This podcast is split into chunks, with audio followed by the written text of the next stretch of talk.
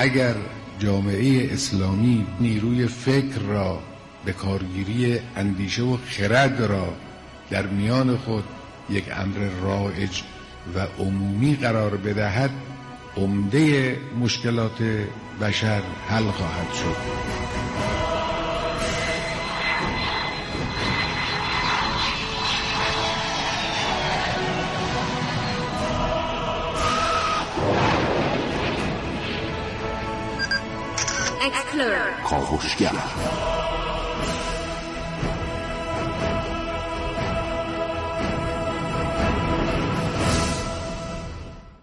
به نام خداوند بخشنده مهربان خانم آقایان دوستان شنونده سلام صبحتون بخیر.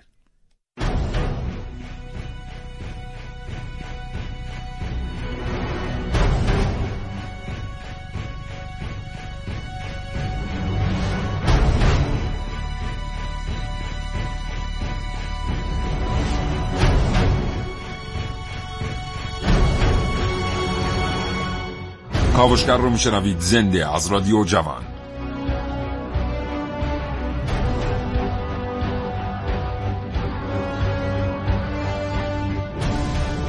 سالها پیش دنیا در آتش جنگی که عدهای دیکتاتور برافروخته بودند میسوخت. جنگ جهانی دوم که به پایان رسید کشور مغلوب یعنی آلمان چیزی برای از دست دادن دیگر نداشت. تمام زیرساختهای این کشور از میان رفته بود و هرچه ثروت در دست آلمانیا بود صرف جنگ شده بود. حالا کشوری مانده بود بی هیچ ثروتی که باید مسیر طولانی رو طی می‌کرد. اما آلمانی ها توانستند خودشون رو پیدا بکنند و به یکی از موفقترین اقتصادها در قاره اروپا بدل بشن. امروز در کاوشگر نگاهی خواهیم انداخت به تاریخ آلمان.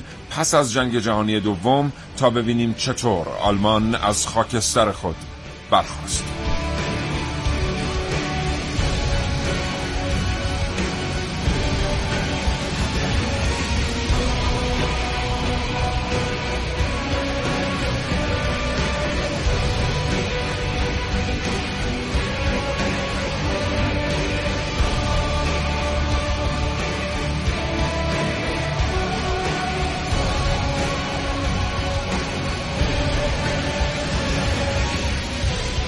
چنانچه در این رابطه معلوماتی دارید آنچه می‌دانید را با کاوشگران جوان و مخاطبانشون به اشتراک بگذارید. برای این کار کافی تماس بگیرید با دو بیست چهل هزار و دو بیست پنجاه دو.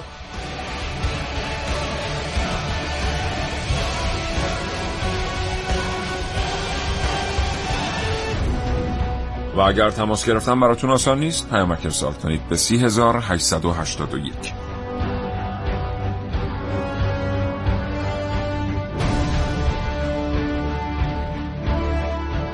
دعوت می‌کنم. امروز هم با من سیاوش اقدایی و همکارانم همراه باشید و کاوشگر بشنوید.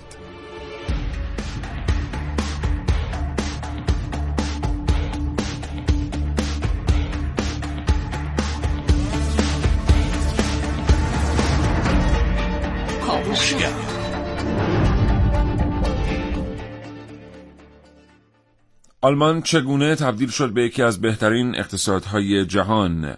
با توجه به اینکه همه چیزش رو در جنگ جهانی دوم از دست داده بود کدام کشورها در کنار آلمان ایستادند؟ نگاه قاره اروپا امروز به آلمان جدید چگونه نگاهی است و اقتصاد آلمان در کدام موارد در جهان تعیین کننده است؟ اینها و خیلی چیزهای دیگر در کاوشگر امروز.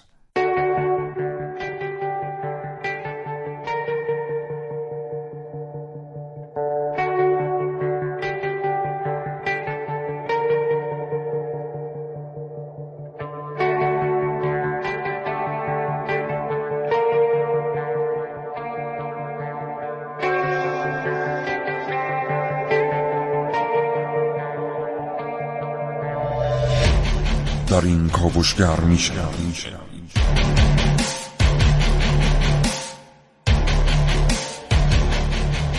فرهنگ کار آلمانی ها در کاوشگر امروز با من حسین رزوی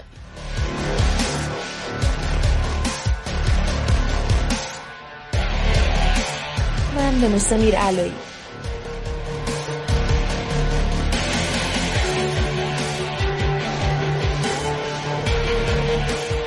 برخواسته از خاکستر در برنامه که من ونوس میر علایی.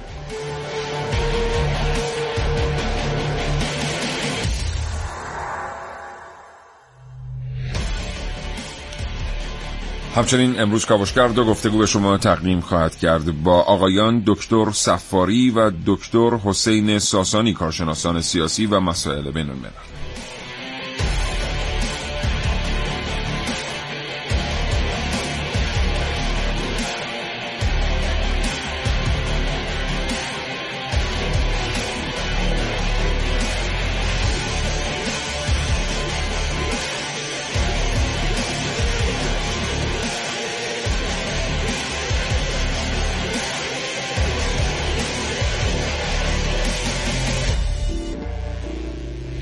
یک بار دیگه ازتون دعوت می‌کنم. چنانچه درباره مسیری که آلمان پیمود پس از جنگ جهانی دوم تا تبدیل به یکی از بهترین اقتصادهای دنیا بشه اطلاعاتی دارید؟ آنچه می‌دانید رو با کاوشگران جوان و مخاطبانشون به اشتراک بگذارید. برای این کار کافیه با دو بیست چهل و دو بیست پنجاه تماس بگیرید.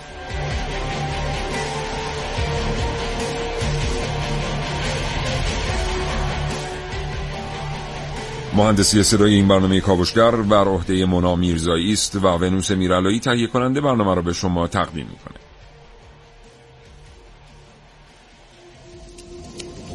کاوشگر.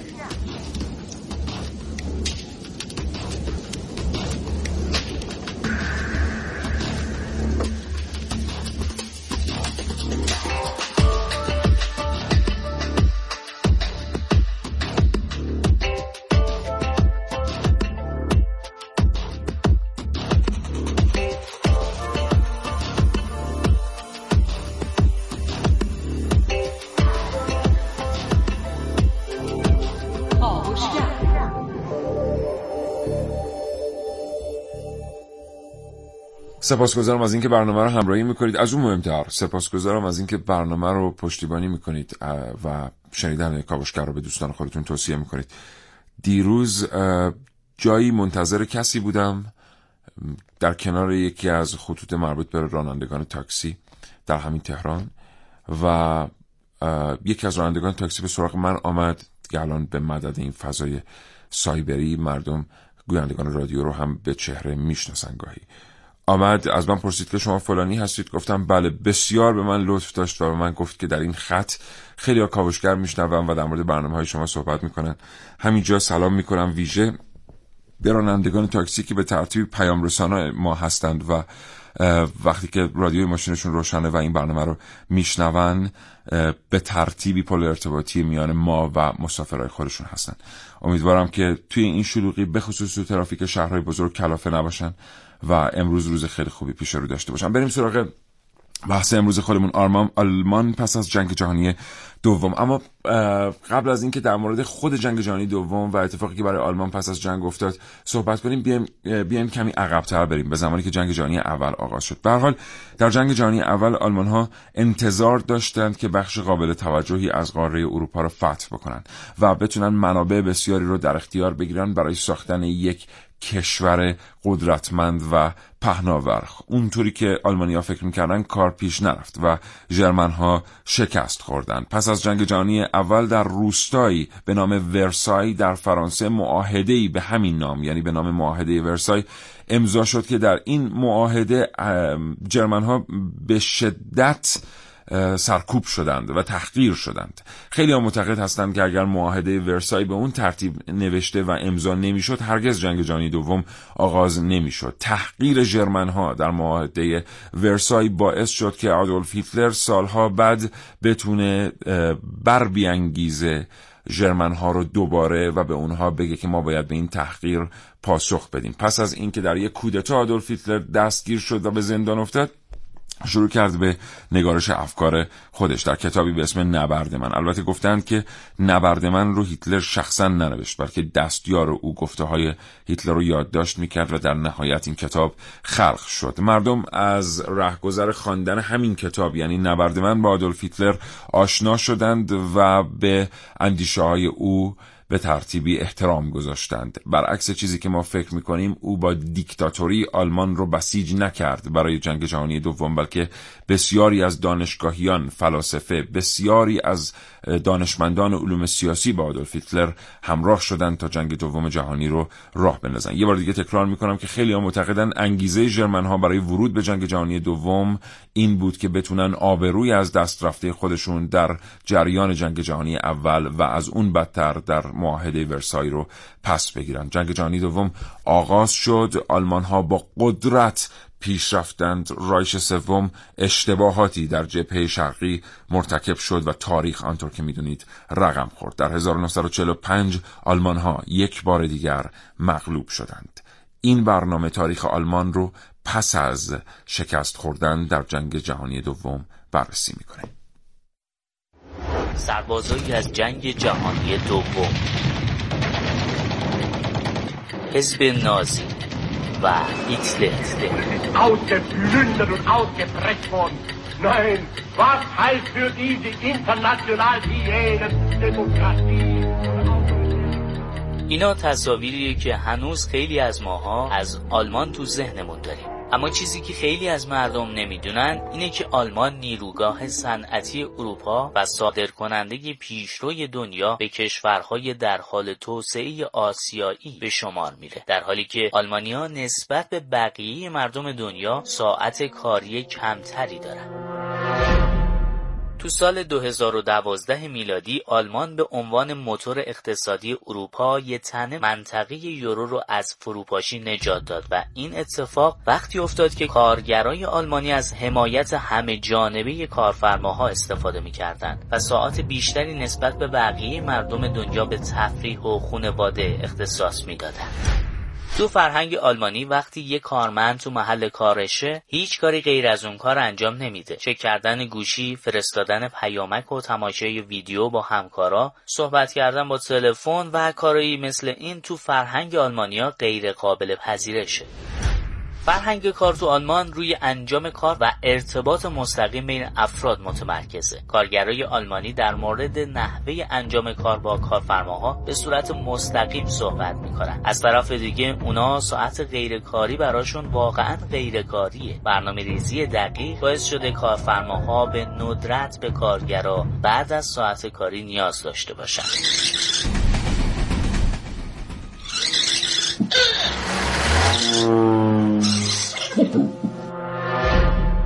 نمیشه سختگوشی آلمانیا رو نادیده گرفت. جدایی زندگی از کار به اونا کمک می‌کنه تعادل بیشتری تو زندگی برقرار کنن زمان با ارزشترین کالاییه که ما در اختیار داریم. ولی تو بیشتر مواقع اونو صرف کارهای غیر مفید می‌کنیم. و از طرف دیگه با کاهش بهرهوری مجبوری ساعتهای بیشتری رو به کار یا مطالعه اختصاص بدیم که باعث استراب و سرخوردگی میشه. همه ما خوب می‌دونیم که موفقیت ها بدون برنامه ریزی به دست نمیاد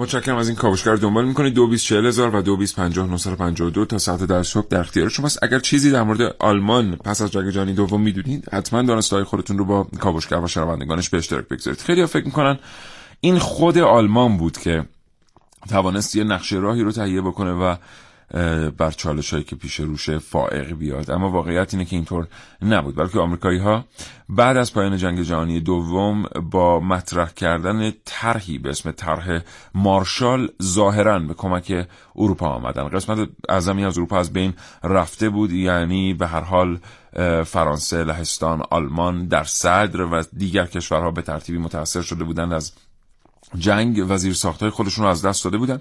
آمریکا تنها کشوری بود که در جنگ جهانی دوم در جبهه متفقین درگیر بود اما فرسنگ ها از جبهه جنگ فاصله داشت و کشور خودش آسیبی ندیده بود.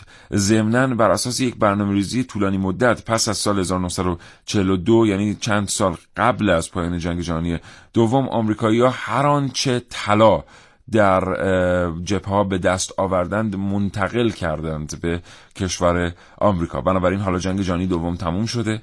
ایالات متحده آمریکا می‌تونه یک پول رو به عنوان پول مرجع به دنیا معرفی کنه و دیگر کشورها نمی‌تونن این کار رو انجام بدن. آمریکا می‌تونه دلار رو بکنه پول مرجع و دیگر کشورها نمی‌تونن ارز خودشون رو بکنن ارز مرجع. شاید بپرسید چرا؟ دلیلش اینه که هیچ کشوری نمی‌تونست پول خودش رو با پشتوانه طلا تضمین کنه به غیر از ایالات متحده آمریکا. ایالات متحده آمریکا اونقدر طلا در طول جنگ به دست آورده بود که می‌تونست تضمین کنه که اگر شما دلار آمریکا رو در هر زمانی به یکی از بانکهای آمریکایی ببرید معادل هر دلار آمریکا میزانی طلا به شما تحویل خواهد شد. بنابراین آمریکایی ها تونستن بشن یکی از موفق ترین اقتصادها به ترتیب اقتصاد اول در جهان با پول مرجع. حالا این کشور که پول مرجع داره این کشور که زیر ساختش از بین نرفته به خاکش حمله نشده میاد به کمک اروپا. وامهایی به اروپا میده تا بتونه کشورهای اروپایی رو بسازه و بعدها از همین کشورها به عنوان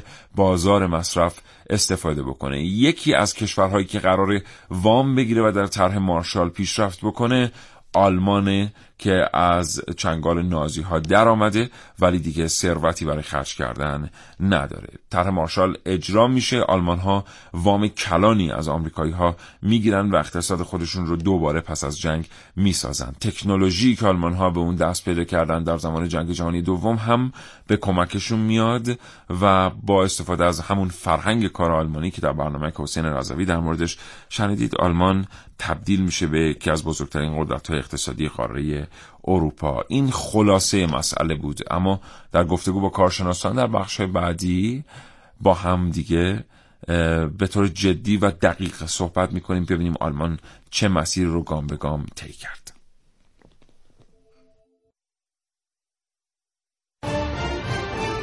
کاوشگر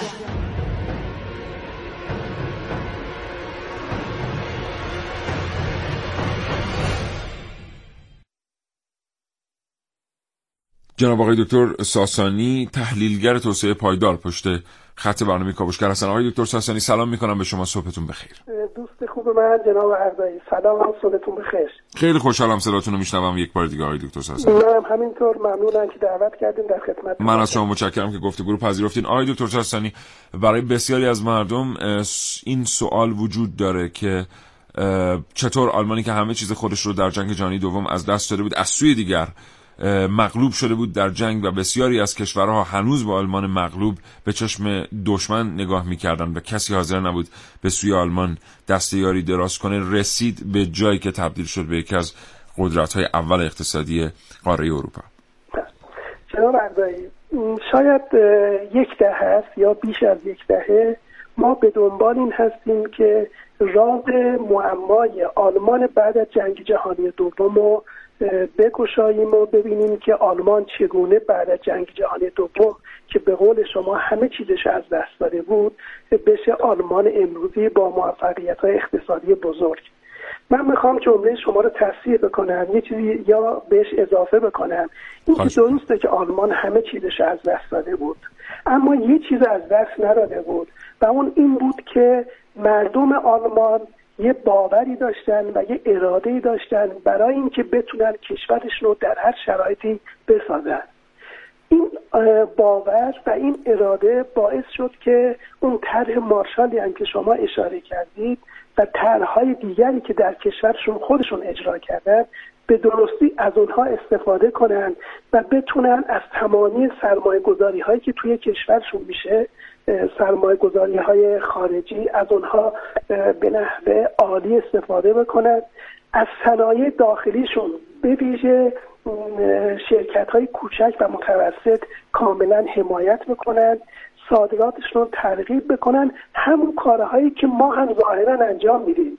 ولی فلسفه موفقیت آلمان و کشورهای مثل آلمان شاید مثلا ژاپن هم مثال بزنیم کره جنوبی رو مثال بزنیم مالزی رو مثال بزنیم اینه که واقعا اونها خواسته های خودشون رو خواستن که عملی بکنن و باور به این دارن که بایستی که کشورشون رو بسازن برای اینکه این کشور متعلق به همه مردم اون کشور و نسلهای آتی است. اگر این باور در همه کشورها وجود داشته باشه من معتقدم که اون جادویی که فکر می‌کنیم که آلمانی ها داشتند و با اون اسای جادویی تونستن موفقیت کسب بکنن ما هم می‌تونیم موفقیت کسب بکنیم بله. ما سالهاست داریم بررسی های خودمون رو انجام میدیم کنکاش و کاوشگری انجام میدیم در رابطه با اینکه آلمان چگونه آلمان شد ولی متاسفانه در عمل می‌بینیم که خیلی دستاوردهای بزرگی مثل آلمان نداریم بنابراین من خلاصه کنم ارزمو اگر ما می‌خواهیم که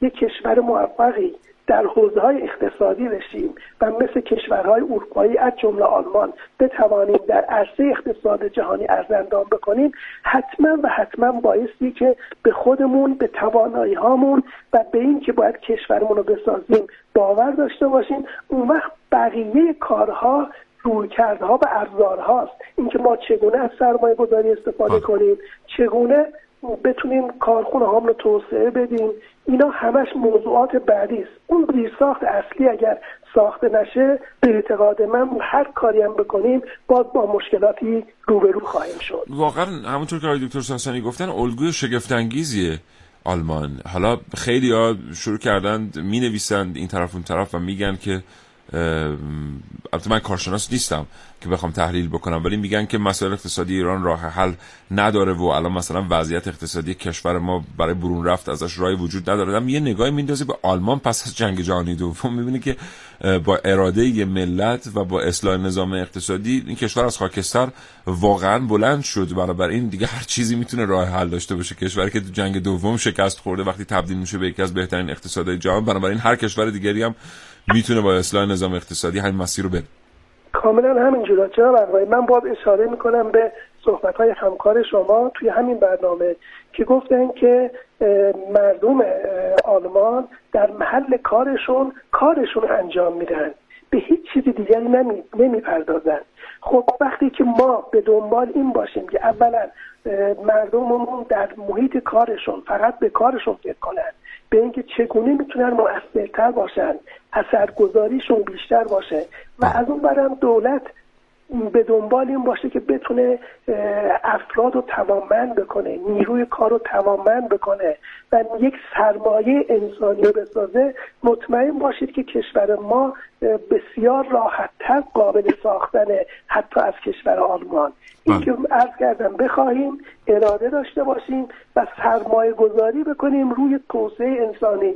ما تا زمانی که توسعه انسانی رو ازش قافل بشیم مطمئن باشید که بله. تمامی بله. ابزارهای سخت افزاری و نرم افزاری نمی‌تونه کارساز باشه بله حضرت رسول صلوات الله علیه و آله و سلم میفرمایند که شرف المکانه بالمکین شرف هر مکانی به اون آدمهایی که درش زندگی می‌کنن وگرنه آسفالت و درخت و سنگ و چوب و ساختمان که همینی که در کشور توسعه یافته است همین در کشور در حال توسعه هم هست اون آدمها در کشورهای توسعه یافته و در حال توسعه با هم دیگر متفاوت هستند. همین موضوعی که الان آقای دکتر ساسانی دارن من یه اشاره کوتاهی بکنم. توی این طرح مارشالی که شما اشاره کردید وقتی سرمایه ها به کشورهای اروپایی از جمله آلمان سرازی شد اینها قبل از اینکه به دنبال این باشن که کارخونه ها را بازسازی بکنن اول مدارسشون رو بازسازی کردن دانشگاه هاشون رو بازسازی کردن. چون معتقد بودن که اگر بتونن مدارس و دانشگاه ها را بازسازی بکنن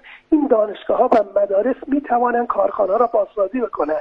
ما اگر این گونه نگاه بکنیم به موضوع اون وقت مطمئن باشید که ما می توانیم در آینده نزدیک به همه اون خواسته هایی که بله. داریم بهش برسیم البته این همونطور که آقای دکتر هم اشاره کردند این اراده در تمام سطوح لازمه دیگه یعنی ما در بله. اصلاح نظام اقتصادی در جلوگیری از هدر رفت منابع ملی تو سطوح بالا در شناخت ظرفیت های کشور یعنی نباید مثلا ما هنوز کشوری باشیم که سوایل مکران رو با اون ظرفیتش اونجوری انداخته باشیم اونجا و وضعیت مثلا استفاده از سایر منابعمون به این ترتیب باشه. مردم هم به همین ترتیب باید نظام کار رو اصلاح بکنن و خیلی چیزهای دیگر. آقای دکتر بهتر و کاملتر توضیح دادن. آقای دکتر ساسانی خیلی از شما متشکرم. فقط یه کوتاه از شما بشنویم که کدام کشورها در کنار آلمان ایستادن و اساسا خود طرح مارشال چرا باید اجرا می‌شد؟ یعنی چرا ما باید بعد از جنگ جهانی دوم شاهد باشیم که ایالات متحده آمریکا میاد به کمک آلمانی که سالهای سال باش جنگیده و اصلا این پول به این گذافی که بخش بسیار قابل توجهش بلاعوض به آلمان پرداخت میشه این چه توجیهی در نظام اقتصادی ایالات متحده آمریکا داره؟ جناب اردایی نظام توسعه اقتصاد جهانی بر این باوره که همه کشورهایی که دارای ظرفیت هستند باید از نظر اقتصادی رشد پیدا بکنن تا بر اساس تعاملات اقتصادی بتونن هر کدومشون برنده بشن. نمی شود که من یه امکانات و منابع داشته باشم ولی دیگران نداشته باشن. طبیعی است که من با این امکانات و منابع نمی‌توانم تعامل کنم با دیگر کشورها. بنابراین اقتصاد و سرمایه جهانی به دنبال اینه که بتونه در جاهایی که دارای ظرفیت و پتانسیله امکاناتی رو فراهم بکنه که از اون امکانات بعدها خودش بتونه بهره برداری بکنه. یعنی آمریکا و کشورهایی که میان سرمایه گذاری می‌کنن معتقدن که با این سرمایه گذاری می‌توانن در آینده بهره برداری بکنن. اگر این کارو نکنن سرمایه های خودشون راکت خواهد بود و از بین خواهد رفت. به آرامی. بنابراین سرمایه به دنبال این که بتواند بله. بهره برداری بیشتری از اون چی که هست داشته باشه. یا به تعبیر دیگه اقتصادهای اول در دنیا تلاش می‌کنن تا دیگر کشورها اقتصادی داشته باشن که بتونن با اونها تجارت کنن. در کشوری که اقتصاد مرده داره نمی‌تونه تجارت کنه. از شما خیلی سپاسگزارم آقای دکتر حسین ساسانی کارشناس مسائل اقتصادی و تحلیلگر توسعه پایدار. براتون آرزوی سلامتی می‌کنم و خدا نگهدار. من از شما متشکرم. خدا نگهدار. خدا نگهدار.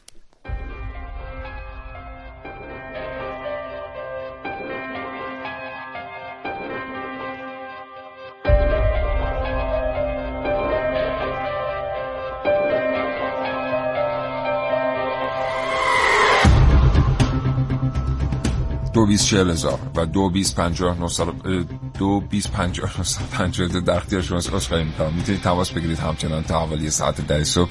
اگر چیزی در مورد مسیری که آلمانی ها بعد از جنگ جهانی دوم پیمودند می‌دانید آنچه در اختیار دارید. را اشتراک بگذارید با کاوشگران جوان و مخاطبانشون.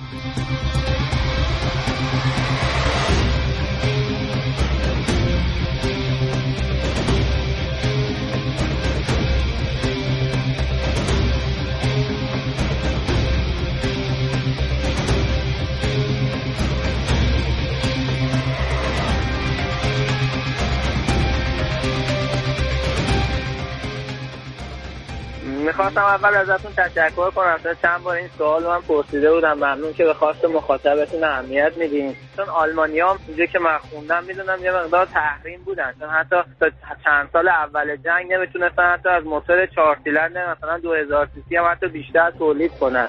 این تولیداتشون غالبا صنعتی بود. خواستم راجع این تحریم های آلمان هم اگه میشه صحبت کنید. ممنونتون میشم من رمضانی هستم از شهر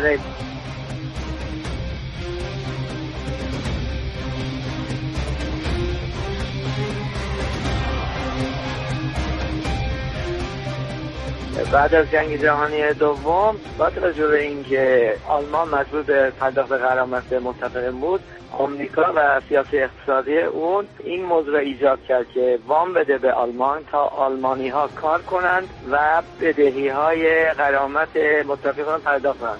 همین شرخ ادامه پیدا کرد و متفقین بدهی های آمریکا رو باز پرداخت کنند. دکتر سرخاوی محقق تاریخ از تبریز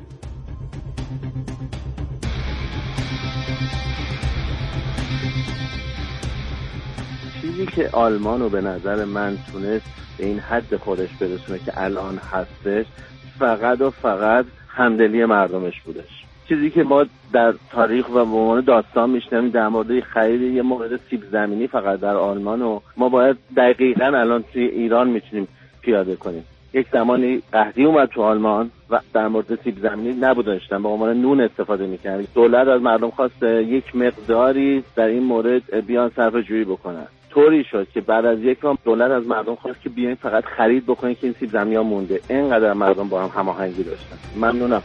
خدا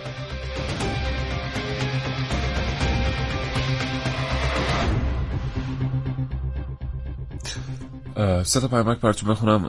دوستی گفتن که آلمان حتی بعد از جنگ جهانی دوم به لطف نازی ها پیشرفته ترین علوم رو در اختیار خودش داشت که در کنار روحیات ناسیونالیستی منشأ گرفته از افکار هیتلر دوباره تونست اوج بگیره. اینو علی از اهواز گفته. افشین از تهران گفته با سلام آلمانی ها با چشم پوشی از منابع طبیعی و فقط با تکیه بر تولید و صنعت به اینجا رسیدن. اینطور نیست. واقعا آلمان ها از تمام منابع طبیعیشون به خصوص پس از جنگ جهانی دوم استفاده کردن. دوست دیگری گفتن که پرهیز از سوجویی های فردی و فساد آلمانی ها رو به اینجا رسوند و رمز موفقیتشون بود. مردمشون در عمل هم وطن پرستند نه فقط در حرف و نمایش. حرف از وطن پرستی بزنند و تو اداره از زیر کار در برند. دوست دیگری گفتن که مهمترین قسمت حتما این بوده که مدیران لایق و وطن دوست در رأس امور قرار گرفتن. مدیران لایق مردم رو جوری بار آوردند که تلاش کنند برای کشور. اینم پیامک بود که به دست ما رسیده بود. البته تعداد بسیار زیادی پیامک و تلفن داریم که بعدا برای شما اگر فرصتی باشه پخش خواهیم کرده خواهیم خواهد من فرصت دارم یه چیزی بگم خانم میرالی و. ببینید ما یه دو تا پارامتر داریم که جز شاخص های توسعه یافتگی در علوم اجتماعی و مردم شناسیه ازتون خواهش می‌کنم که به این دوتا پارامتر گوش بدید. به این چند دقیقه از برنامه به خصوص ویژه گوش بدید. حالا اگر که نرسیدید برنامه رو گوش بدید در از ساعت 9 صبح تا الان می‌تونید مراجعه بفرمایید به وبسایت رادیو جوان به آدرس رادیو جوان آی آر و برنامه رو دانلود کنید و بشنوید. اما این تیکه از برنامه رو خواهش می‌کنم که جدی بگیرید. یکی از اون دو تا پارامتر که شاخص توسعه یافتگی اینه که مردم یک کشور چقدر رفتارهای متفاوت در شرایط و احوال متفاوت از خودشون نشون میدن. به عنوان مثال رفتار ما ایرانی ها رو در کنار در بانک وقتی می‌خوایم از در بانک وارد بشیم در نظر بگیرید و رفتارمون در ترافیک. اون موقعی که داریم از در یه بانک وارد میشیم که بریم داخل کار بانکیمون رو انجام بدیم اگه دو سه نفر دیگه هم با ما در حال ورود باشند علا رقم این که اون دو سه نفر رو نمی‌شناسیم می ایستیم و تعارف می‌کنیم که شما اول بفرمایید ولی در ترافیک رفتار ما 180 درجه با این فرق داره. یا اینکه مثلا رفتار ما با دوستان کاملا متفاوته با رفتارمون با خانواده. کاملا یعنی تفاوت فاحش و عجیبی میان این دوتا رفتار وجود داره. البته بدیهی است که رفتار آدم با دوستان و خانواده فرق می‌کنه اما حتما شما متوجه منظور من میشید. بیرون از خانه یک فرد کاملا خوش اخلاق و درون خانه یک فرد کاملا متفاوت. این اتفاقی است که بر کشور ما بسیار میفته و ما باید به این فکر کنیم به اینکه چرا ما از یک الگوی واحد تبعیت نمی کنیم برای رفتار کردن. چه چیزی باعث میشه که در محل کار یک شخصیت و در خانه یک شخصیت و در میان دوستان یک شخصیت دیگر داشته باشیم؟ باید عواملش رو از میان ببریم. این یک موضوع بسیار مهم در توسعه یافتگیه. و موضوع دوم که از این خیلی مهمتره اینه که در کشورهای توسعه یافته آدمها پذیرفتند که عضوی از یک جامعه هستند. فرد محوری در جوامع توسعه یافته خیلی کم رنگه. یعنی ما الان اگر که بخوایم یک کاری واسه کشور خودمون انجام بدیم خب از دوایر نزدیک آغاز می‌کنیم. با خودمون فکر می‌کنیم که خب سودش برای من چیه؟ سودش برای خانواده من چیه؟ و اگر که تو همین دوتا سوال به پاسخ قانع کننده این نرسیم دیگه اون کار رو زمین می‌گذاریم. هرچند که می‌دونیم این کار به نفع کشور ماست. یا اگر این پاسخ این باشه که حالا نفعی داره ولی نفع اندکه باز ممکن اون کار رو زمین بگذاریم. اما در کشور توسعه یافته مردم به دوایر دورتر هم فکر می‌کنن به اینکه این نفعش برای جامعه من چیست. اگر همین سوال فقط پاسخ قانع کننده ای داشته باشه کار رو انجام میدن. این کار می‌تونه یک راهنما زدن در ترافیک باشه. این کار می‌تونه ایستادن در صف با نظم باشه یا اینکه اقدام برای استفاده از یک ظرفیت ملی. این دوتا رو هر وقت ما تو کشورمون بهش برسیم مطمئن باشید که وضع همگی ما تغییر خواهد کرد. البته کار ساده هم نیست و البته در ید مردم هم نیست. فقط و این رو باید نظام آموزش پرورش اصلاح کنه که در پایان برنامه و بعد از گفتگو با کارشناسمون اگه فرصتی بود در این رابطه با هم دیگه گپ می‌زنیم. تا لحظات دیگر گفتگوی من رو خواهید شنید. با دکتر صفاری کارشناس سیاسی و مسائل بین الملل.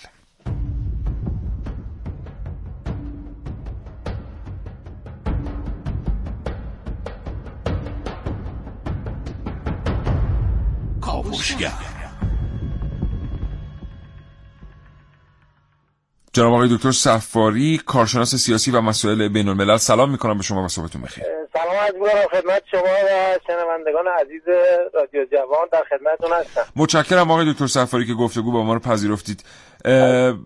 چه خیلی معتقد هستن که پس از جنگ جهانی دوم آلمان نظام اقتصادی خودش رو خیلی تغییر نداد. یعنی رویه های اقتصادی در آلمان تقریبا همان بودند که قبل از جنگ جهانی دوم در آلمان وجود داشتن اما به لحاظ سیاسی بخصوص در رابطه با سیاست خارجی بدیهی است که این کشور جدید کاملا تغییر کرد و اندیشه هاش متحول شد. از شما میشنویم در مورد تغییراتی که آلمان در سیاست خارجی خودش پس از جنگ جهانی دوم ایجاد کرد. ببینید شما اشاره خیلی زیبایی فرمودید. منتها من می‌خواستم یه نکته در مورد سیاست خارجی خدمت شما و شنوندگان عرض کنم. اونم اینه که سیاست خارجی دو جنبه داره.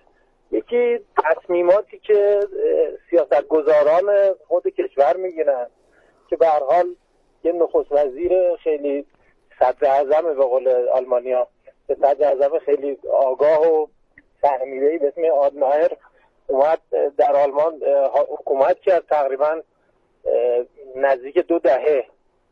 و یه ثبات سیاسی شاهد بود آلمان بعد از جنگ جهانی دوم. این یه نکته بود. و یه نکته دیگه ای که وجود داشت به نظر من خیلی مهمتر از بحث سیاست خارجی خود آلمانه وضعیت بین المللی که آلمان بعد از جنگ درگیرش شد. یعنی ببینید شما آلمان اگرچه کشور شکست خورده بود بعد از جنگ جهانی دوم منتها این کشور دو تیکه شد. یه تیکه شد آلمان شرقی یه تیکه شد آلمان غربی. بله.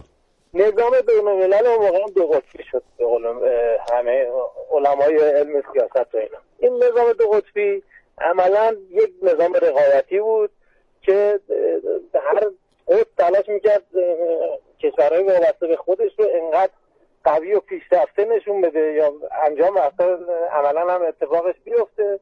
که باعث بشه که قطب مخالف نتونه موفقتر جلوه کنه. و آلمان به راحتی از این قصه استفاده کرد. یعنی آلمان غربی به سرعت عضو ناتو شد و تمام الزامات بینالمللی بلوک غرب رو پذیرفت. و خب آمریکا و تمام کشورهای دیگه بلوک غرب هم تلاش شدیدی کردن که آلمان بتونه روپای خودش بیسته و به صنایع خودش برگرده و اون اتفاقات خوب اقتصادی روش بیفته. بله. و از این هم نباید غافل شد که بالاخره سیاست خارجی خود آلمان هم جوری بود که به راحتی از این فرصت استفاده کرد و از این فضای دو قطبی سود برد. الان که ما داریم این بحثا رو می‌کنیم می‌تونیم بگیم که کشورهایی که مثلا بعد از جنگ خیلی خوب تونستن پیشرفت کنن و اینا. خیلی باید دقت کنیم که فضای دو قطبی خیلی فرق داره با فضای الان که ما تو دنیا قرار گرفتیم یه فضای کلا خرج و مرج از نظر قطبای سیاسی و خیلی نمیشه از رقابت های بینالمللی. مثلا کشورهایی که در حال توسعه و تلاش برای توسعه هستن بتونن پیشرفت کنن و از این دو قطبی بتونن استفاده کنن. بله. به حال الان موازن قدرت تو دنیا به ترتیبی تغییر کرده که دیگه نمیشه گفت که ما یک جهان یک قطبی دو قطبی یا حتی سه قطبی داریم. الان دیگه به ترتیبی که هر دهه تقریبا داره کیک قدرت یه جور دیگه ای تقسیم میشه و نمیشه از همون الگوی آلمان شاید تو سیاست خارجی به همون ترتیب استفاده کرد. آقای دکتر سفاری ما یه دقیقه بیشتر فرصت نداریم. از شما میشنویم در مورد اینکه چه تفاوتی میان آلمان شرقی و آلمان غربی وجود داشت که آلمان شرقی انقدر عقب مونده از آلمان غربی و کی دوباره این دوتا تونستن به هم بپیوندن؟ تفاوت بین آلمان شرقی و آلمان غربی رو باید ما در واقع تفاوت بین بلوک شرق و غرب ببینیم. یعنی بلوک شرق یه, یه الزاماتی داشت اون موقع. که یه دیدگاه کمونیستی و خیلی بسته از نظر اقتصادی رقابت در مسائل اقتصادی حد شده بود. بله.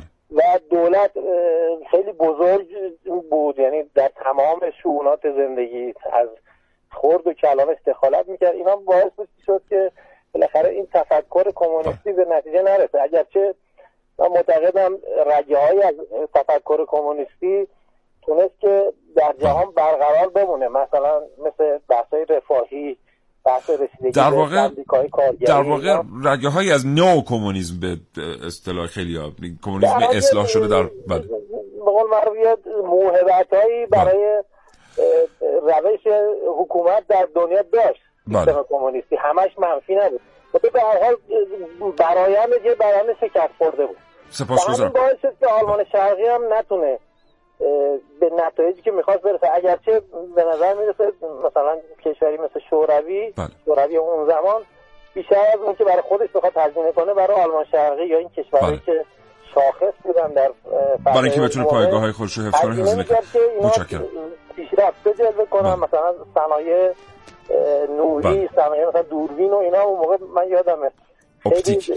پیشرفته بود آلمان شرقی خیلی متشکرم. من از آقای دکتر سفاری یه سوالی پرسیدم که واقعا پاسخش در یه دقیقه جا نمی‌شد. این کار اشتباه از سوی من بود. آقای دکتر سفاری ما فرصت نداریم و امیدوارم تو برنامه دیگری بتونیم از معلومات شما استفاده کنیم. از شما عذرخواهی می‌کنم و با شما خداحافظی می‌کنم. خیلی متشکرم. روزتون بخیر. سپاسگزارم. از شما خدا نگهدار. دوستان شنونده ممنونم. از همراهیتون تا این لحظه امیدوارم برنامه رو پسندیده باشید. خدا نگهدار.